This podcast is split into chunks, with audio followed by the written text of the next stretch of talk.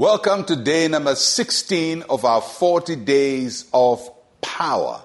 And we're still trusting God and waiting on Him and looking up to Him. This week we've been looking at taking authority, and this is our final segment in taking authority.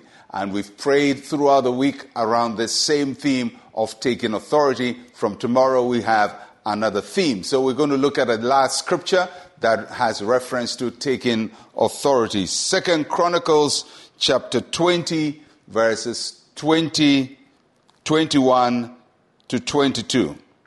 And when he had consulted with the people, he appointed those who should sing to the Lord, who should praise the beauty of holiness, as they went before the army and were saying, Praise the Lord, for his mercy endures forever.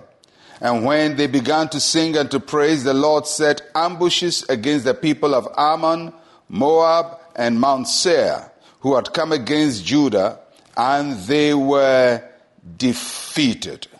What a battle strategy. One of the ways to take authority as Christians is to praise the Lord.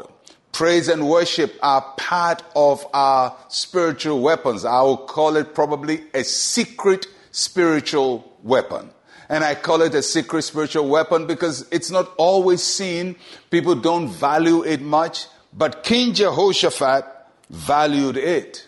He had an army come against him. Three different nations had come together, put their armies together to come against Judah.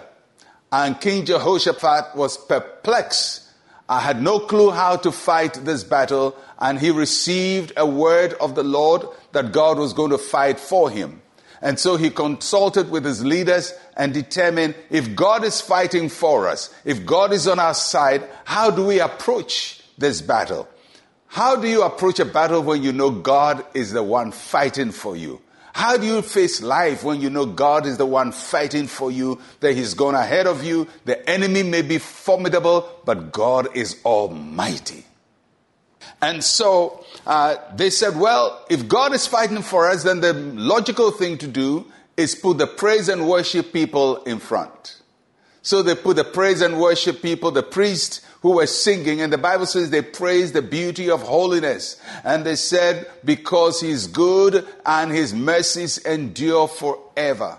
Oh, I would have wished to see that sight of an army that is behind worshippers, worshippers leading an army to battle.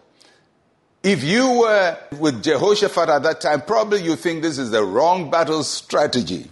Uh, and probably you think, well, if I have an army coming against me, let me also build my army. If Jehoshaphat had done that, if he had faced the enemy with the same weapons of the enemy, he would have had a miserable failure. But he faced the enemy with superior weapons. Yes, they had an army behind them, but in front were the worshippers. And that means that whenever we go into battle, we must have an army bef- behind us, but the, what we lead with is the name of the Lord, the praise of the Lord. Prepare, plan, do all that you have to do to fight your battle, but put God first. Put His worship first. Put His name first. And that is how they took authority. And those enemy armies were overcome. Many times, you know, people go to church and uh, they, they don't take time to worship God, even the praise and worship time. People don't sing, people don't worship. Today, as you go to church, worship God as if your life depends on it. And truly, your life depends on it. The battle of next week is being led with praise and worship. Worship the Lord in the beauty of holiness. Praise His name. Honor His name during the praise and worship. Let your heart burst forth with praise and watch what God is going to do for you in this coming week. Let praise lead and let the army follow. Let us pray. Say with me, Heavenly Father, I praise you because you are good and your mercies endure forever.